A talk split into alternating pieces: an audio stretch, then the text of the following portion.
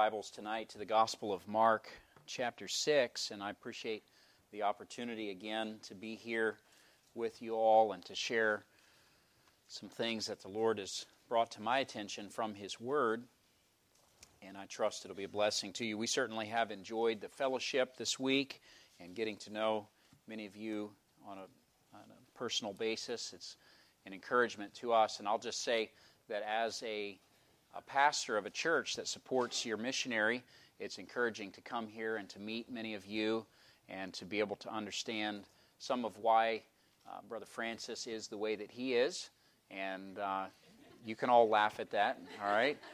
But, uh, you know, honestly, we, we appreciate Brother Francis very much, and he is very similar in his personality to one of our missionaries that is in Thailand, Brother Nat Williams, and they have a lot of similarities between them, which is interesting. And of course, they're both kind of in the same corner of the world, but uh, we enjoyed uh, getting to know the Francis family while they were with us, and, and certainly we appreciate the opportunity to partner together with you in supporting them on the field, and it's a great blessing uh, to be a part of that with you.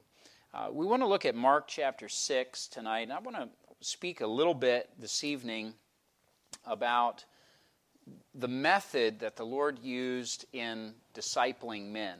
And the Gospels, Matthew, Mark, Luke, and John, are a wealth of information about how to invest your life in others. And we did a study some years ago uh, when my dad was still pastoring there at Lehigh Valley. Uh, he worked through the four Gospels, and those of us men who were uh, working with him in the ministry and other men who are training for the ministry helped in that study. And we just worked our way through the four Gospels, looking at all the different principles that are found concerning discipleship in those four Gospels. And a really fascinating study. But it's interesting how the Lord interacted with his disciples. And of course, uh, he dealt with them differently at different seasons of his ministry. I mentioned to you last night that one of the things that came out of that study that we observed very clearly was that Christ was constantly exposing his disciples to cross cultural ministry. He was constantly taking them outside of the place that they were comfortable, and he was confronting them with situations that involved people from other cultures that made them very uncomfortable, kind of like we talked about last night. Now, tonight we want to look at the mission that Jesus gave to his disciples. And here, in the context of Mark chapter 6, is where Jesus calls the 12 to him and he empowers them and he sends them forth two by two and he gives them some instructions. And there's some things that we're going to learn from this tonight as we look at the methods that the Lord Jesus used in dealing with his disciples. Up to this point in Mark chapter 6, the disciples had mainly been observers. They had been following Jesus and they had been watching Jesus, if we want to say it this way, do ministry. And now Jesus is, is saying to them, okay, guys, now it's your turn. And at this point, Jesus is not even going to be going along with them. He is going to send them forth two by two, and they are going to go for period of time and they are going to preach the gospel and they are going to be involved in ministry in people's lives. So Jesus is preparing them for that mission that he is giving to them. Now, what we know as we look at Mark chapter 6 and what the disciples have not yet understood is that it's really not that far in the future before Jesus is going to die on the cross and then he's going to ascend back to heaven after 40 days after his resurrection and the disciples are going to be completely on their own in the sense that Jesus will no longer bodily be with them. They will be completely dependent on the power of the Holy Spirit and reliant upon the Comforter to guide them into all truth at that time. What we notice in Mark chapter 6 is this this is an overriding theme. Real followers of Jesus Christ, true disciples, are always on mission with the gospel. The first two letters of the word gospel are what? Go. G O. Go. Isn't that interesting? The good news, the gospel, requires us to go. And one thing that we find about true disciples is they are involved in going with the gospel. A couple years ago, our theme at Lehigh Valley Baptist Church was going with the gospel. Because I wanted to encourage our people, let's get out into the world with the gospel. Let's not, it's, it's great to talk about the gospel here when we're together and to encourage one another with the gospel. And if some people come in, they can hear the gospel, that's wonderful. But the, the main need for the gospel is out there. We need to be going with the gospel. And so as we look at this passage tonight. We're going to start in verse number 7. We're going to read a few verses, then we're going to skip down towards the end of the chapter. We want to see some lessons about this mission of ministry. Mark chapter 6, look at verse number 7. The Bible says, He called unto him the twelve and began to send them forth by two and two. And he gave them power over unclean spirits, and commanded them that they should take nothing for their journey save a staff only, no scrip, no bread, no money in their purse, but be shod with sandals, and not put on two coats. And he said unto them, In what place soever ye enter into an house, there abide till ye depart from that place. And whosoever shall not receive you, nor hear you, when ye depart thence, shake off the dust under your feet for a testimony against them. Verily I say unto you, it shall be more tolerable for Sodom and Gomorrah in the day of judgment than for that city. And they went out and preached that men should repent. There's that word again. And they cast out many devils and anointed with oil many that were sick and healed them. Now, fast forward in your Bibles down towards the end of the chapter to verse number 30. And there's a little parenthetical section that fits in there between verse 14 and verse 29. But in verse 30 now, they come back from their mission trip. And the apostles gathered themselves together unto Jesus and told him all things, both what they had done and what they had taught. And he said unto them, Come ye yourselves apart into a desert place and rest a while, for there were many coming and going, and they had no leisure so much as to eat. And they departed into a desert place by ship privately. So let's think for a little while tonight about this text and about the mission that the Lord Jesus gave to his disciples. The first thing that I want to point out to you is that there were some restrictions that Jesus placed on this mission. There were some boundaries that the Lord Jesus put around this mission. It's important for us to understand what our mission is about and what our mission is not about.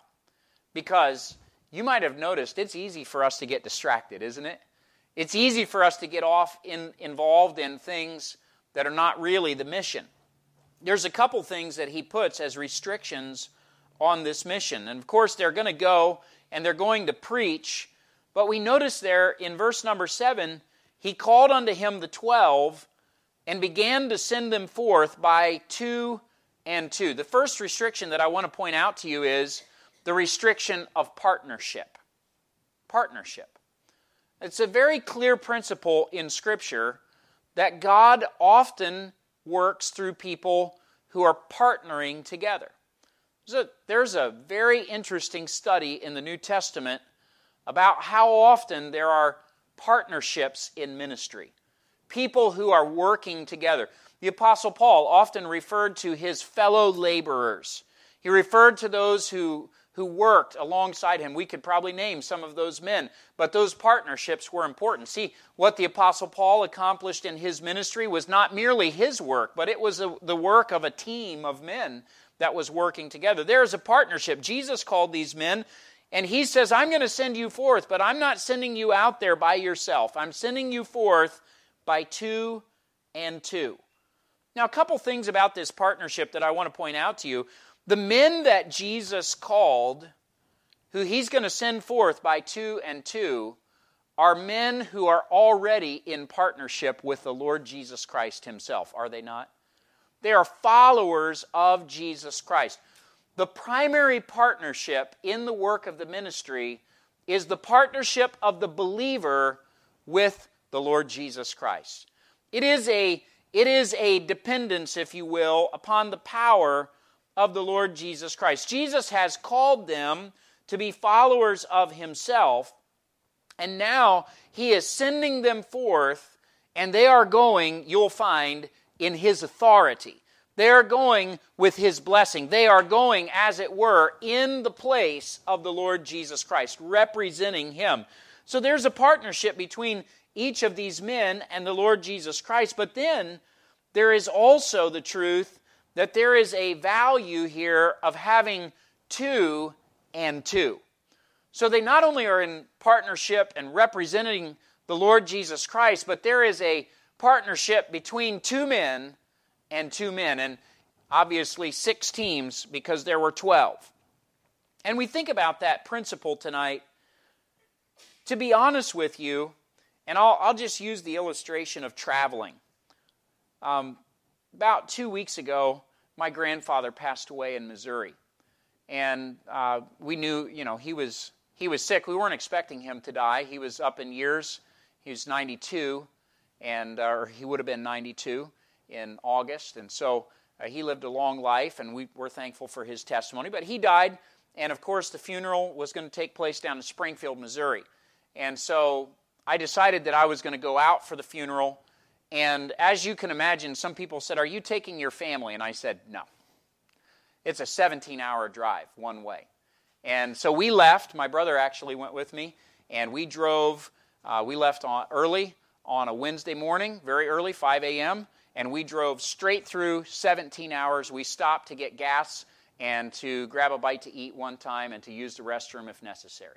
And so we just we went straight out there. We had the funeral the next day, and after the funeral, we spent time with my family. And at 9:30 that night, we got back in the car and we drove straight back 17 hours. And that's why I didn't take my family, because when I travel, when I travel like that, if I'm by myself or maybe with my brother, I can make really good time. But if I bring this lovely family that I have, we don't make quite as good of time. In fact, it's funny and my, my wife, you know, I'll have the GPS sitting there and we'll, we'll stop to go to the bathroom again. and I'll just watch the GPS ticking off time. Wait, I got to go to the bathroom. Wait, I got to get this. Can I got to get this out of the car? You know what I found is traveling with my family takes more time. But you know there's also something about traveling with my family. It's a lot more fun. It's a lot more enjoyable. I've spent before I got married, I spent a lot of time traveling all by myself. There's not much fun about it. I remember years ago, I was out at uh, where, wherever Custer's last stand is out in Wyoming. And I, I thought, man, I've always wanted to see this. I was traveling all alone. And I pulled off and I got there and I walked around and I went and stood on the hill and I looked at it and I said, man, that's nice, isn't it? Yep, that's nice. Okay. I saw it. I was there for about 30 minutes, went and got back in the car and left because why? Well, there wasn't anybody to share it with it wasn't all it wasn't all that exciting because I was there by myself. It's a lot more it's a lot more fun. It's a lot more enjoyable when I travel with my family. You say, "Pastor, what are you talking about? Why are you why are you using this illustration?" Sometimes we think about the work of the ministry and we say, well, if it's just me and I don't have to wait on anybody else, I could get so much more done. I could just hurry up and get things done.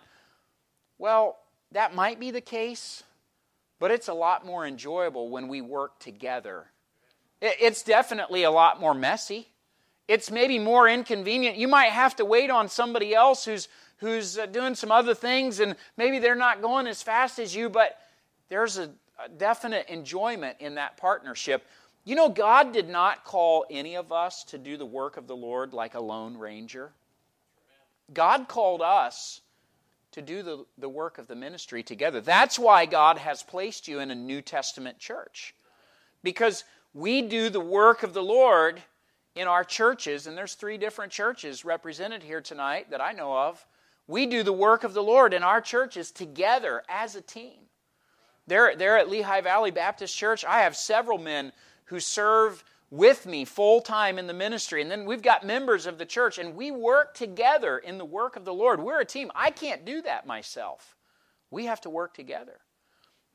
There's a need for partnership. You're familiar with Ecclesiastes chapter 4, verse 9 through 12, which says, Two are better than one, because they have a good reward for their labor.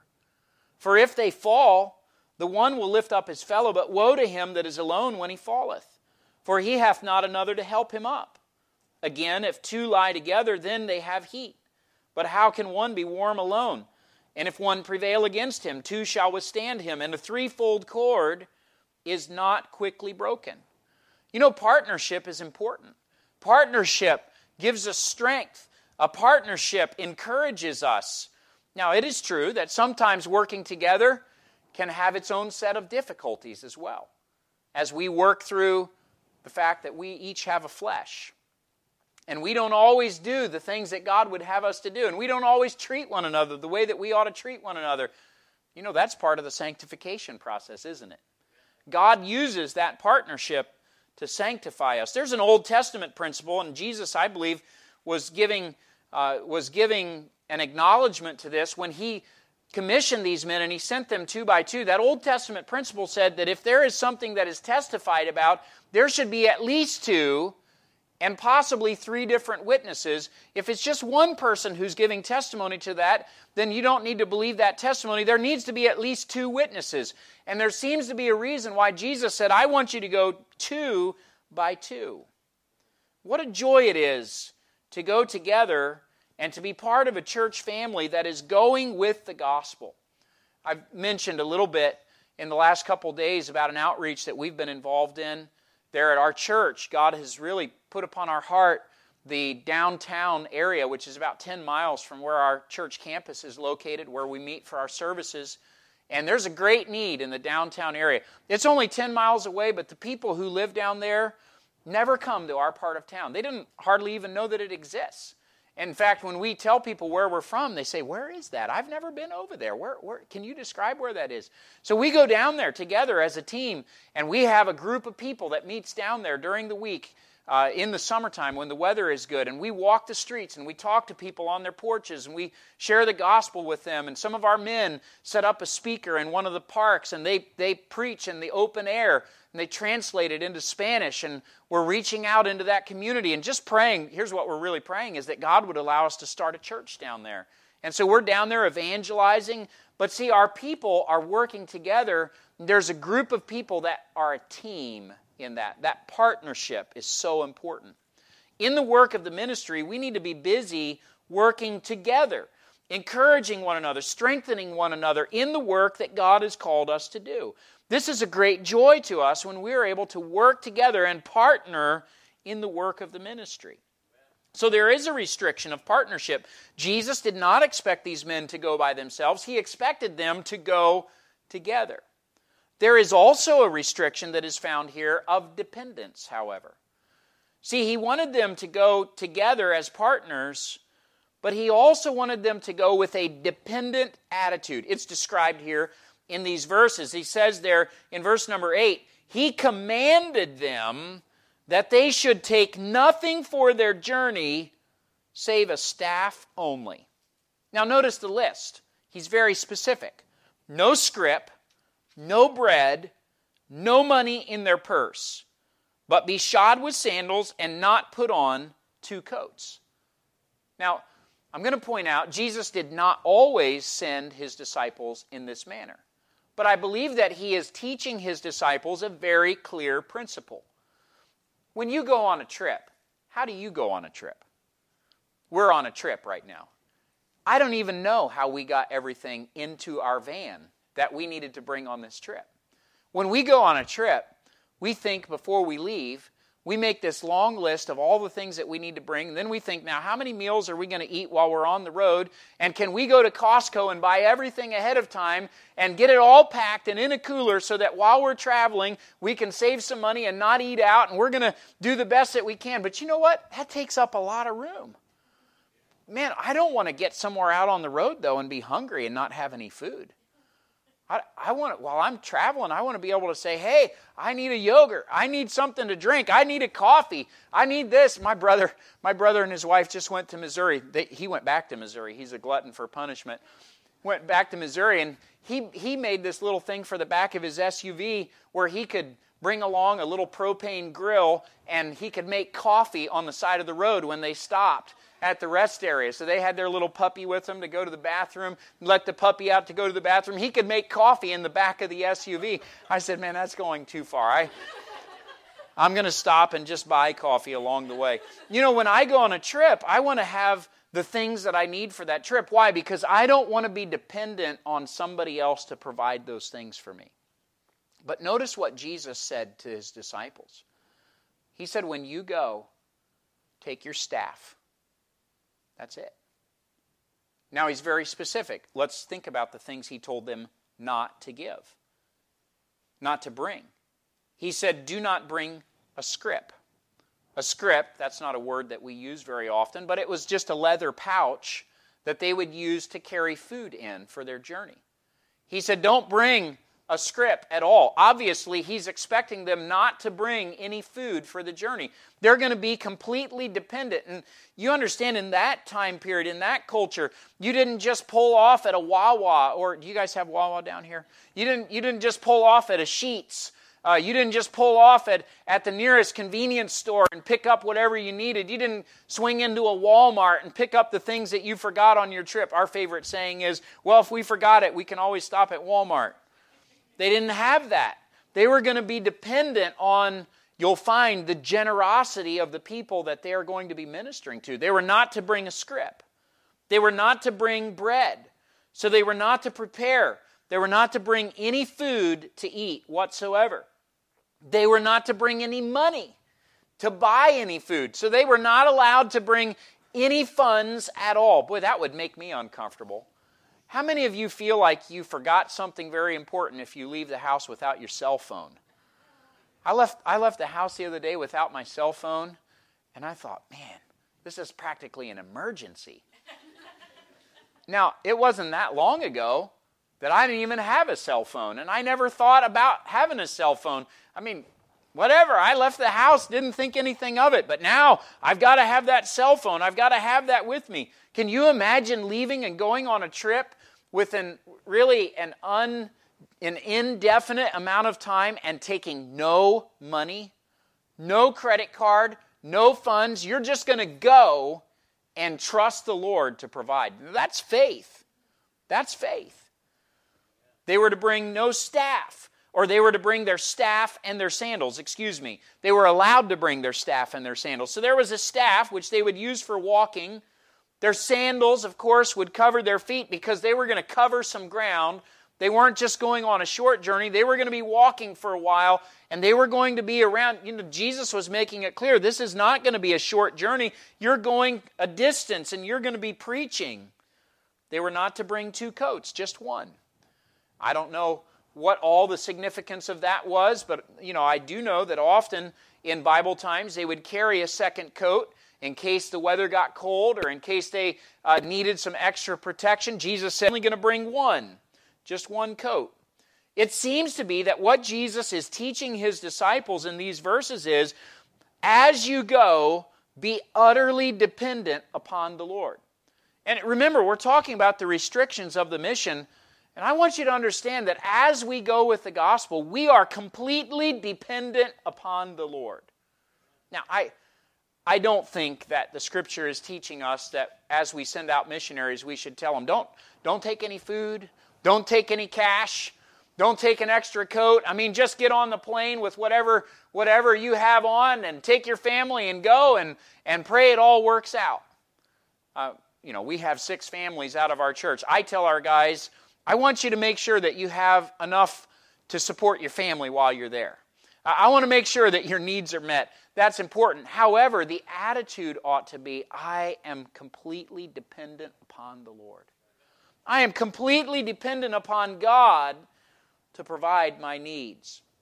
Now, that's what Jesus told them not to bring. But you'll note there that in verse 7, concerning this dependence, what Jesus gave to them, it says he gave them power. And that power specifically was over unclean spirits. Now, the use of the word power here in this verse speaks about authority. Jesus said to them, I am delegating to you my authority. As you go, you are going to be representing me, and I'm giving you my power. So Jesus said there are some things that you do not need, the material things. There are some things that you most definitely need, the power of God. Do you know as we're involved in ministry, don't we get that flipped around a lot of times? We put the most effort into being materially prepared for the ministry and very little thought and preparation into the power of God, into making sure that what we are doing is actually the mission that God wants us to be involved in, that we have God's uh, mandate on that mission, if you will. So there's some restrictions that Jesus placed on this mission. But then in verses 10 and 11, we find some requirements of this mission. And in verse 10, he says this In what place soever ye enter into an house, there abide till ye depart from that place. And whosoever shall not receive you nor hear you, when ye depart thence, shake off the dust under your feet for a testimony against them. Verily I say unto you, it shall be more tolerable for Sodom and Gomorrah in the day of judgment than for that city. So notice in the requirements of the mission, he first of all speaks to them about when they should stay. He uses the phrase there in verse 10, there abide. So, what they were to do was to go into a place and they were to seek someone who would extend hospitality to them. And if they had hospitality extended to them, they were just supposed to stay in that place. Now, preacher, I don't know about you, but that would make me so uncomfortable. To go to a place where I didn't know anybody and hope that somebody would extend hospitality to me and then plan to stay in that place until they said I needed to go. That would be different. That, doesn't this sound strange to our American sensibilities? This is not how we do business. When I travel, I like to know where I'm going to stay. I have, an, I have an idea where I'm going to be. You know, if there's a long trip, I know where I want to be the first day, and I have an idea where we want to stay. We've stayed in some doozies too um, along the way. I told my wife, you know, I'll try to be more careful when I choose these places to stay. You have to rate them on more than just the lowest price, we'll put it that way. When to stay. There they were to abide. So the idea of entering into a house, as it is in verse 10, was that there was to be an invitation. There was to be some hospitality that was extended. Now, this makes a lot more sense in the culture and in the world where Jesus and his disciples were. This was very customary during that time. But the people of the house, what Jesus is indicating is that the people of that house wanted to hear more, and they extended an invitation saying, I want to hear more about what you are saying. Now, what I want to point out about this is that this is a very humbling position for the servant of the Lord. Because what this means is that the servant of the Lord is coming and really hoping that somebody is going to extend an invitation to them to stay, and then they're going to be instructing them in the truth of the gospel. But now think about that for a minute. That's also kind of a tenuous situation, isn't it? Because the minute that you say something they don't like, they can just say, This is my house, get out of here. And all of a sudden, you don't have a place to stay. You know, it is kind of like that being a preacher of the gospel, isn't it? Because you are really dependent on how is this person going to respond and, and what's going to happen. We realize, for instance, today, and I was talking with one of the men last night, that people can be fickle. They might show an interest today and then tomorrow say, I don't want to hear any more about this. Or they might feign interest in the moment, and then when you go to follow them up, has this happened to any of you? They say, Oh, I want to do a Bible study. And, and you call them back the next week, and, and you, or, or you set up a Bible study. I remember this guy last year that I met, and, and we got together. Man, he was so interested, and we talked about the Lord, and, and we had a great conversation. He wanted to do the first Bible study. I met him downtown. We did the first Bible study. We had a great Bible study. I thought, man, this guy's going to get saved. That was the last time I ever heard from him. He never answered my text messages. He wouldn't answer the phone calls. He never showed up for the second Bible study. Like he dropped off the face of the earth. And that was the end of that. I still have no idea where he was. What happened to him? People can be fickle. They can show an interest, and then all of a sudden they're not interested anymore. Sometimes they even become uh, angry with you because of what you've said. But what Jesus was saying to his disciples was when you find a place where people are interested, You stay there and you work with them as long as they will let you work with them. You keep teaching them the truth. You keep giving them the gospel. So he told them about when to stay. By the way, that's a great ministry principle. I'm not against people saying, I believe God has called me to such and such a city, and I'm going to go and I'm going to work there until something gets established. But I do see more of a scriptural principle on the side of going and sowing seed until you find some people who are interested and then investing in those people. Do you, do you see the difference between that?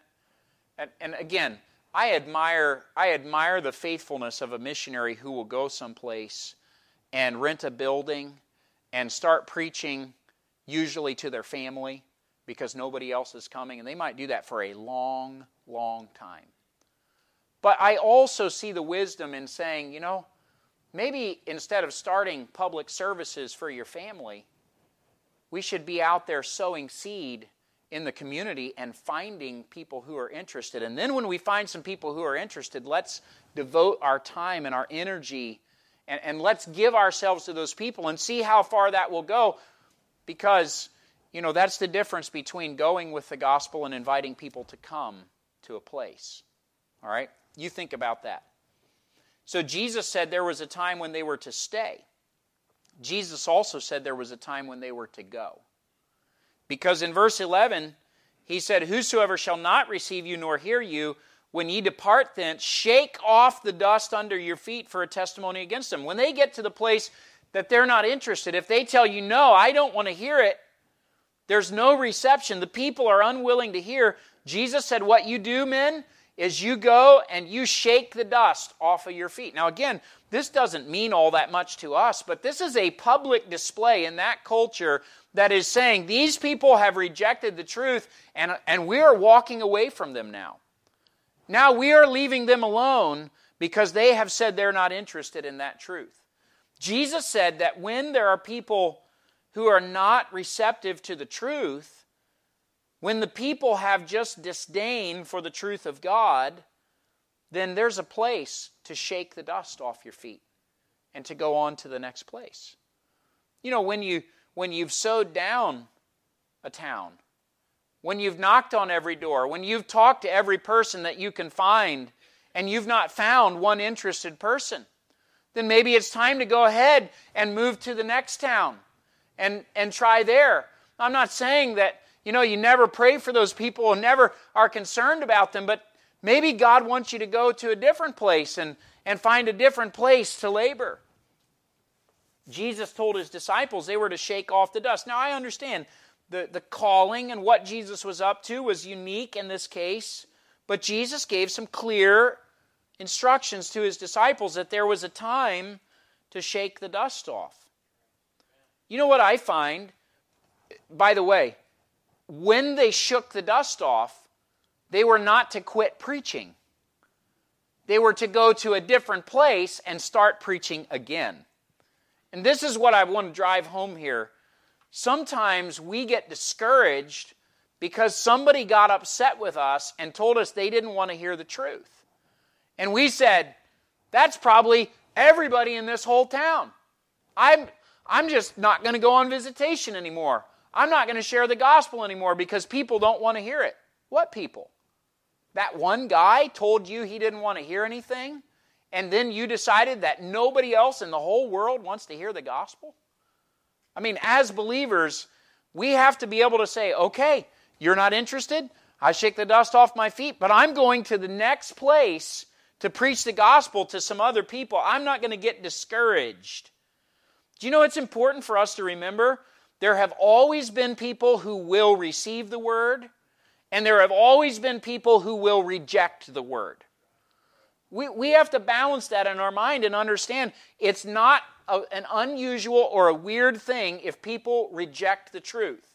We cannot let that discourage us from continuing to preach.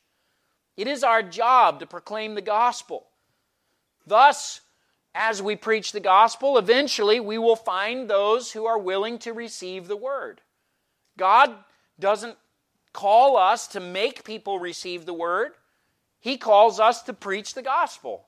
So as we go and we preach, then we'll find the people who are interested. You've probably had this happen here, like we do. Uh, we go into neighborhoods and we put literature on doors, and our people knock on doors and talk to people. Usually, we go for a couple weeks through that same neighborhood and we put things on the door, and we do that two weeks in a row. And then we come back through that neighborhood and we knock on the doors and we talk to people. We try to talk to them, share the gospel with them. And inevitably, we'll go into a neighborhood and someone will call. Usually, it's after hours, and they'll leave a message on the answering machine. You left something on my door and I'm not happy about it. Don't you ever do it again. Do they ever tell us who they are, where they live? No. And, and we chuckle about it because how in the world are you supposed to not ever leave something on their door again? Now, every once in a while, they, they do tell us where they live and, and who they are. And you know what? When they tell us that, we oblige. If they don't want to see our literature, they don't want to hear anything about the Lord. We take them off our list. We, we mark them on a map. Don't go back to that place. We're not going to leave anything on their door in the future. We've got a few of them marked. Very few people respond that way. But you know what? If we said, one person got mad, now we can't put out literature anywhere. We can't talk to anybody else in that neighborhood because one person got mad. You got to be kidding me. There might be three, four hundred people that live in that neighborhood, and there's one person that's mad.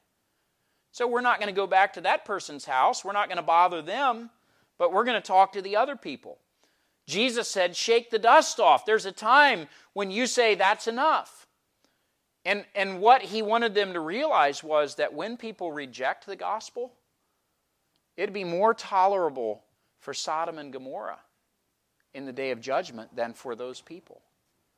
Man, that's a serious thing. That ought to move our heart, actually, for people who reject the gospel and don't want to hear it, they don't want anything to do with it. That ought to burden our hearts for them because that's a very serious thing when people set themselves against the truth of God. I've got to move along. So we see that there were some restrictions on this mission. We see some requirements on that mission. But then in verse 12, we see the realization of this mission. This is really simple, but I, I, I can't pass it up because in verse 12 it says this And they went out. Isn't that profound? What does that mean? They actually did it. They actually did it. You say, what are you talking about? Well, the realization of the mission involves going. Going is imperative. You know what I find in many independent Baptist churches is we have an abundance of talking about evangelism. We have an abundance of theorizing about evangelism, about how to go with the gospel. What we don't have a whole lot of is actually going. Listen, we can talk for hours and hours and hours and hours. I love teaching about personal evangelism. I love talking about how to go with the gospel. I love instructing our people but at the end of the day, if I go through a whole series of messages and instruct our people about personal evangelism and nobody goes and shares the gospel, what have we done? Nothing. We've talked about it. I'm afraid in our churches we are guilty of talking things to death. The best way to learn that I've found is to go and do it. It's scary. It, it, it, for many people, it's way outside their comfort zone. But you know what I found? The, the best way that I ever learned to share the gospel with people is when I went and shared the gospel with people. And again, I love to talk about it. I love to, to read about personal evangelism. I love to study in the scriptures about it. But at the end of the day, if we don't go, we're not going to do the mission. You see, preparation takes place in the assembly. We enjoy that. Ephesians chapter 4 talks about that but we're not really completing our mission if we never go. Do you know the average American Christian has more Bible knowledge than the average pastor in many countries? Because we hear so much clear teaching of the Word of God. Uh, we were instructed in the ways of the Lord. Many of these other countries, you might have a pastor of a church and he doesn't even have a full copy of the Bible. He's, he's never really heard much. He's, he's got a very rudimentary knowledge. So we don't really have the excuse that we're not as prepared as we ought to be. We know way more than we have to in order to share the gospel. We need to go with the gospel. There's a great need for us to go out with the gospel. We can become so much too comfortable enjoying the company of other believers. We like being around believers. We enjoy one another's company. We think the same way. We, we dress the same way. We have the same values, and we enjoy being with each other. You get out into the world and start evangelizing, you're going to find out there's people out there who are weird.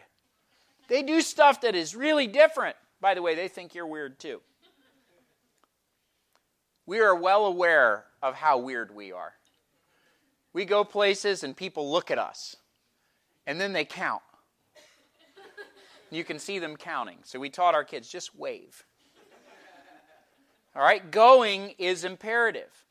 Here's the truth you could be a believer, you could be a member of a New Testament church, but if you are not actively going with the gospel, you are actually disobeying the Lord.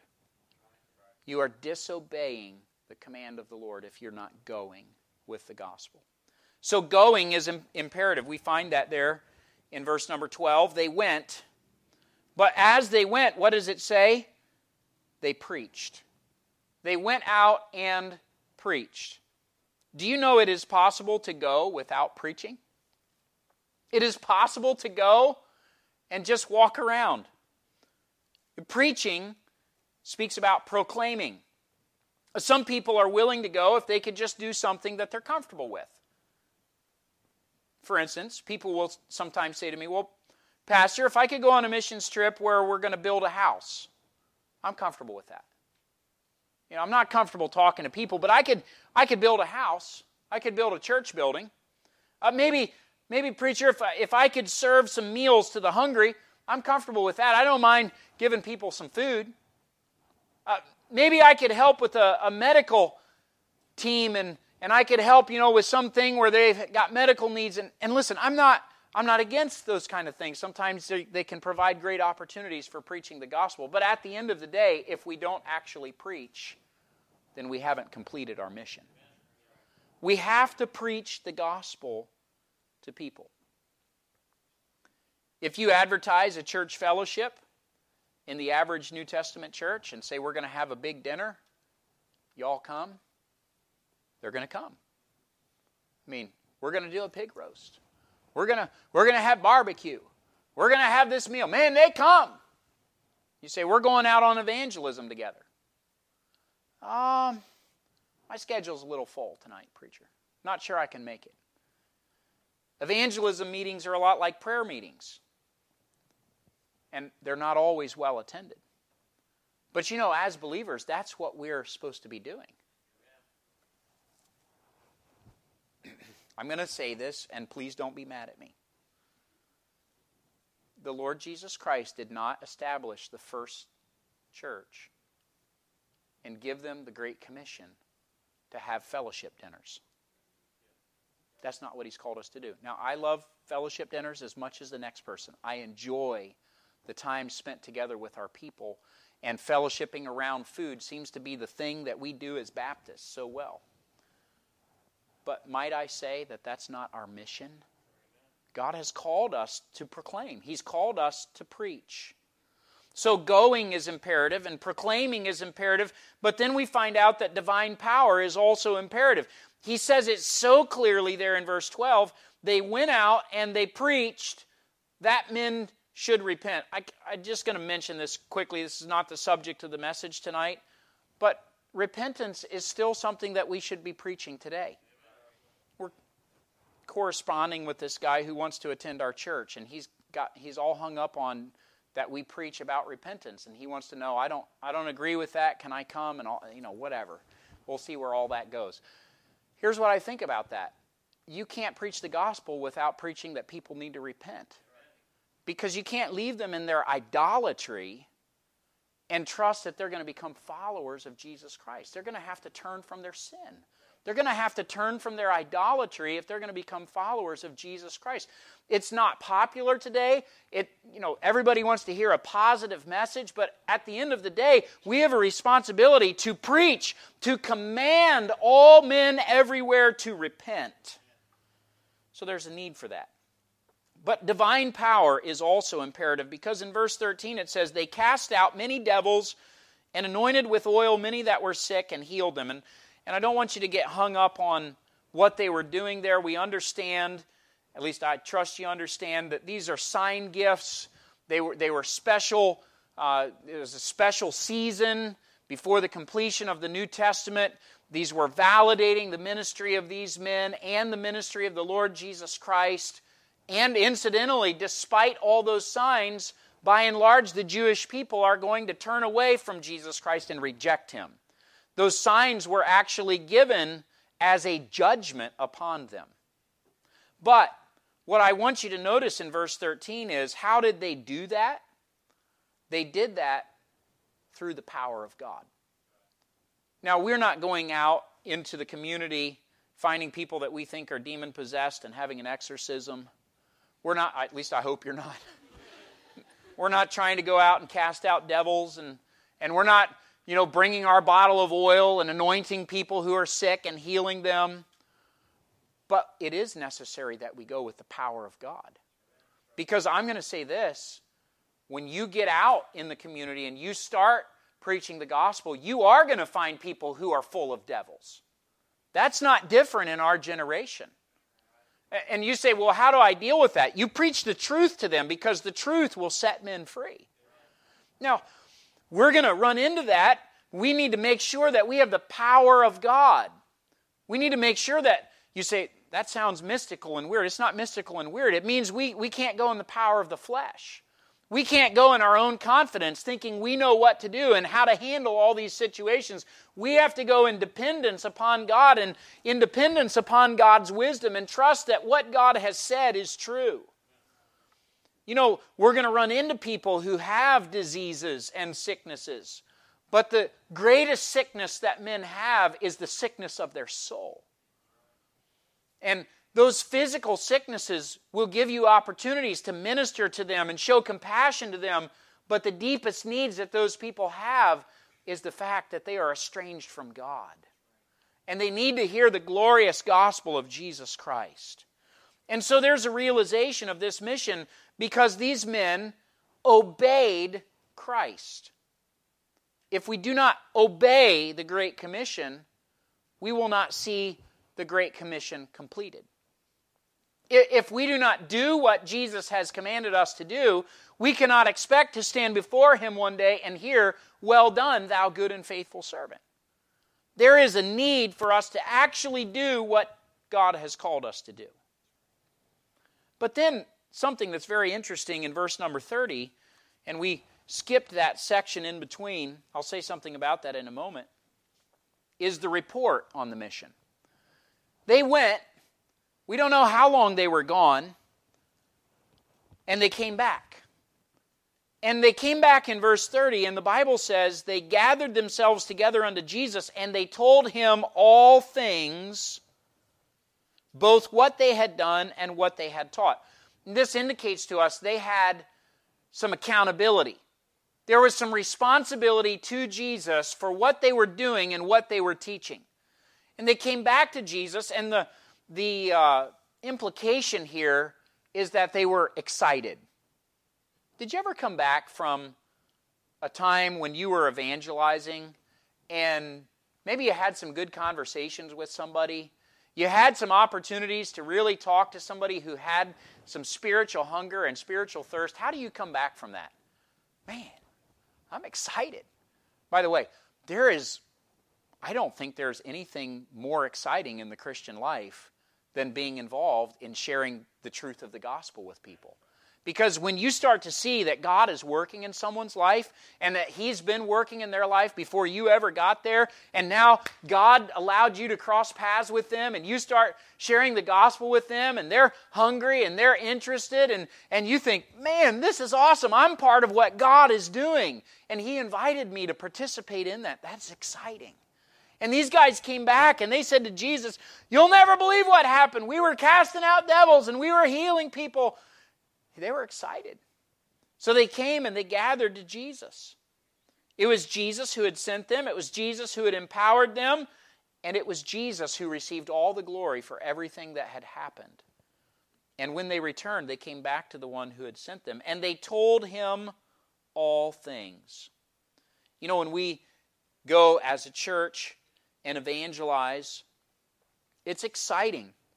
It's exciting on Sunday morning. We have a men's prayer meeting before the morning uh, Sunday school hour and the morning service. And in our men's prayer meeting, we really try to focus on evangelism and who are we sharing the gospel with. And I'll tell you, I, a lot of times I'm, I'm headed to Sunday school and I'm just excited because these men are saying, I witnessed to this coworker, and I witnessed to this family member, and I witnessed to this person on, on visitation. Pray for them. This person said they were interested in a Bible study, and I'm excited about that. And man, I'm excited because they're excited, and we have a prayer time, and we say, Thank you, Lord, for allowing us to be a part of what you're doing in the world. You see, there is great joy there, there is a wonderful fellowship that we can share when we are involved in the work of evangelism together. Just a couple weeks ago, our teenagers went to South Africa and they spent about 10 days there with three of our missionaries. My, I think most of you know my parents live in South Africa. My brother and sister in law live in South Africa. They're in the same town. And then uh, Gary and Michelle Kastner live in Botswana, which is a neighboring country about six hours away. And so our three missionaries partnered together. My brother George was primarily the one who was organizing everything and putting it together. And our teenagers went over there, and in the mornings, my dad instructed the group in evangelism. Okay? How do you, especially cross cultural evangelism, how do you connect with people and how do you introduce the gospel and how do you ask them questions and how do you how do you uh, be polite in Africa you know because we're Americans and we do things that they don't understand. So he talked to them about some of those things, some scriptural principles. Then they went out during the day and they went house to house in some of the villages and they just talked to people and asked them spiritual questions and, and had opportunities to share the gospel with them. And then they did some other things while they were there. In the evenings, Brother Kastner was preaching and challenging them about the Great Commission. And I'll tell you, our teenagers came back and they gave testimonies and they were excited. They were excited because many of them had had opportunities to sit down with somebody and share the gospel with them. And for them, frankly, it was a new thing. They, many of them had never done that before. They had been intimidated to do that here in the U.S., and, and they had this opportunity. And, and many of them said this I'm going to be more involved in evangelism now here because I am so excited about what God is doing. And by the way, that's why we sent them. We wanted them to go and get that vision. But see, there was an excitement. And then our church family is excited. Then some of our uh, adults are saying, man, we want to go on a missions trip too. We want to go and talk to people and we want to share the gospel with them. And so that's a wonderful thing. See, we fellowship together. There's an excitement, there's a joy. And, and the disciples told Jesus in verse 30 what they had done. They, they shared with the, the Lord what they had done. And I just want to say this about that Going with the gospel is not for the lazy man. Going with the gospel requires a great deal of work. I have a, friend who is an insurance salesman. And in the insurance industry, the numbers are something like 10 rejections for every sale. And he's told me before the hardest thing about selling insurance is dealing with the rejection. If you can deal with the fact that 9 out of 10 are not going to be interested, you can actually be really successful because you can understand the numbers and realize if I need this many sales, I have to call this many people, I have to talk to this many people. You know, it's not that dissimilar in the work of sharing the gospel. It's hard when people aren't interested when you get a lot of rejections and a lot of people just say, forget it. I'm not, I'm not going to do it. Nobody's interested anymore. Well, no, it's not that nobody's interested anymore. It's just that you haven't kept looking long enough. You got to keep on preaching the gospel. Keep on pressing forward. You'll find the people who are interested. down the road. But see, it takes hard work. You and I have to invest some effort if we're going to share the gospel. We've got to get out there. We've got to, we've got to make sure that we're uh, willing to pass out a tract to somebody, to ask a spiritual question, to, to pray with somebody who has a need. And boy, there's so many opportunities for us to be able to be witnesses for Christ. What they had done and what they had taught. You see, they had an accountability to Jesus concerning what they had taught. They, they were giving an answer to Jesus about the things that they had instructed these people about. It wasn't up to them to just say whatever they wanted to say. They needed to make sure that they were sharing the truth. And as we go, we need to be really mindful about our message. We need to make sure that the message we are sharing is the truth. listen, we can't just go out there and tell people, just have faith and everything will be okay. We need, we need something deeper than that. We can't just tell people, well, pray this little prayer and everything will work out. No, we need to instruct them in the gospel so that people can understand their responsibility before God and what Jesus Christ has done for them. Then, if they get saved, we need to instruct them in all things. We need to teach them, disciple them. And so there's a great need for the report on the mission. And oftentimes, you know, when missionaries come back from the field, they, they have a need to share with their church family what, what they've experienced and what it's been like and the people that they've worked with. And, and they want you uh, to know their names and the people that they're concerned about. And, and of course, you know, you keep up with that with their prayer letters and, and so on, but there's a need for them to report. We don't have time to go to Acts chapter 13 and see how Paul and Barnabas did exactly that when they came back from their first missionary journey. Number five, in verse 31, and I'll be really brief with this, there was a rest that took place after the mission. Being involved in gospel work is tiring, it's exhausting. You know, what I find is that oftentimes, if I go with the gospel into a neighborhood and I spend time, there's going to be spiritual resistance. But a lot of times I'm going to encounter people who have deep spiritual needs. Sometimes I come back and I'm just tired. I'm, I'm worn out because people have asked me questions and they've they, they're struggling with things and you know they've got family problems health problems and financial problems and all of these things that are just weighing them down and cumbering them down and and they, they in some cases they unload them on people who have a concern and a compassion for them. The disciples came back and they were tired. And in verse 31, Jesus said to them, Come ye yourselves apart into a desert place and rest a while. For there were many coming and going, and they had no leisure so much as to eat. You know, there is a need for us to part from the multitudes. There is a need for us to come apart for a while. I think, personally, that's the function of the assembly. We, we come together. Some of my men will say this to me Pastor, it's so good to be in church on a Wednesday night to hear the preaching. I've had some of my men say, I feel so dirty sometimes when I come in. Being in the workplace and, and subjected to all those things out there. And then I come into this place and I hear the Word of God being taught, and it's so refreshing and it's so helpful and it encourages me. And I understand that.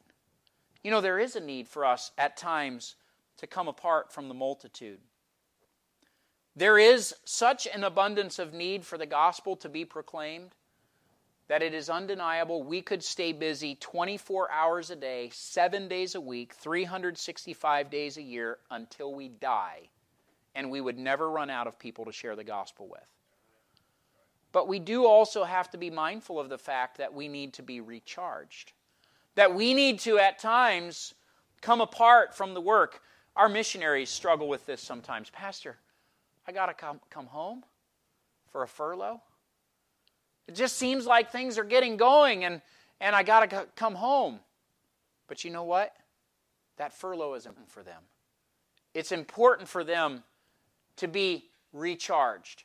It's important for them to come back and be reconnected with their church family, to sit under some preaching and be encouraged and be helped from the Word of God.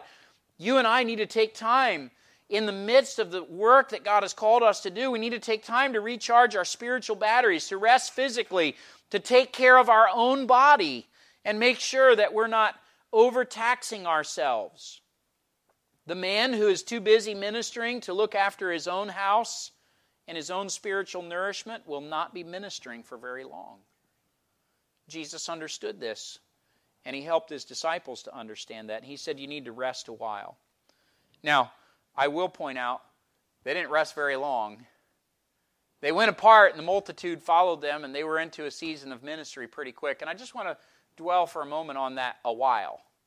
Because it does seem like in our generation, we put a little too much emphasis on rest and not very much emphasis on a while.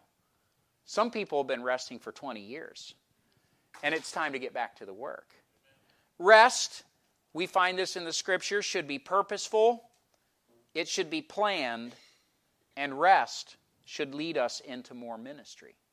Rest should prepare us for the next step of ministry. It should be uh, that just which, which gives us what we need for the next thing that God wants us to do, which was exactly what Jesus was helping his disciples to understand. Come apart and rest for a while, but another season of ministry was coming right on the heels of that, and these men were going to be back and busy in the work. You see, there is a great work that God has called us to do. That work requires our attention. That work requires our attendance. It requires our involvement. And, and every one of us should be asking the question tonight Lord, what do you want me to do? How do you want me to take a step of faith? I regularly challenge our church family in the area of evangelism. And for some people who are, let's just be blunt, they're not obedient to the Lord, they're not evangelizing. And for them, the idea of going and knocking on somebody's door and having a conversation with a complete stranger is absolutely outside of the possibilities of their mind. And so I, I challenge them well, why don't you come and go along with somebody who's going to talk? Or why don't you come and we're going to hand out some literature? There's going to be minimal talking, but you're going to be involved in putting some literature out and praying for those homes. You know what? For most of us, we need to figure out what is the step of faith that I can take. Where is the place that I can be obedient to the Lord? Now don't sell yourself short because you're probably you probably find it's possible to do more than you ever imagined. And I guarantee this, once you get involved in this, what I call the greatest adventure of the Christian life, you'll never want to go back. You'll never want to stop sharing the gospel with people because all of a sudden you start to realize that God is at work in this world. That oh the days are dark and we're in the we're in the last times no doubt about it but our god is still working in this world he is still drawing men to salvation you get involved in people's lives and you start to realize that there are a lot more people out there who are interested in the gospel or at least curious about the gospel than you had ever imagined. God is working, and He wants us to be involved in that work if we will only be obedient to go and to preach. Tonight, I leave you with this question What would the Lord have you to do?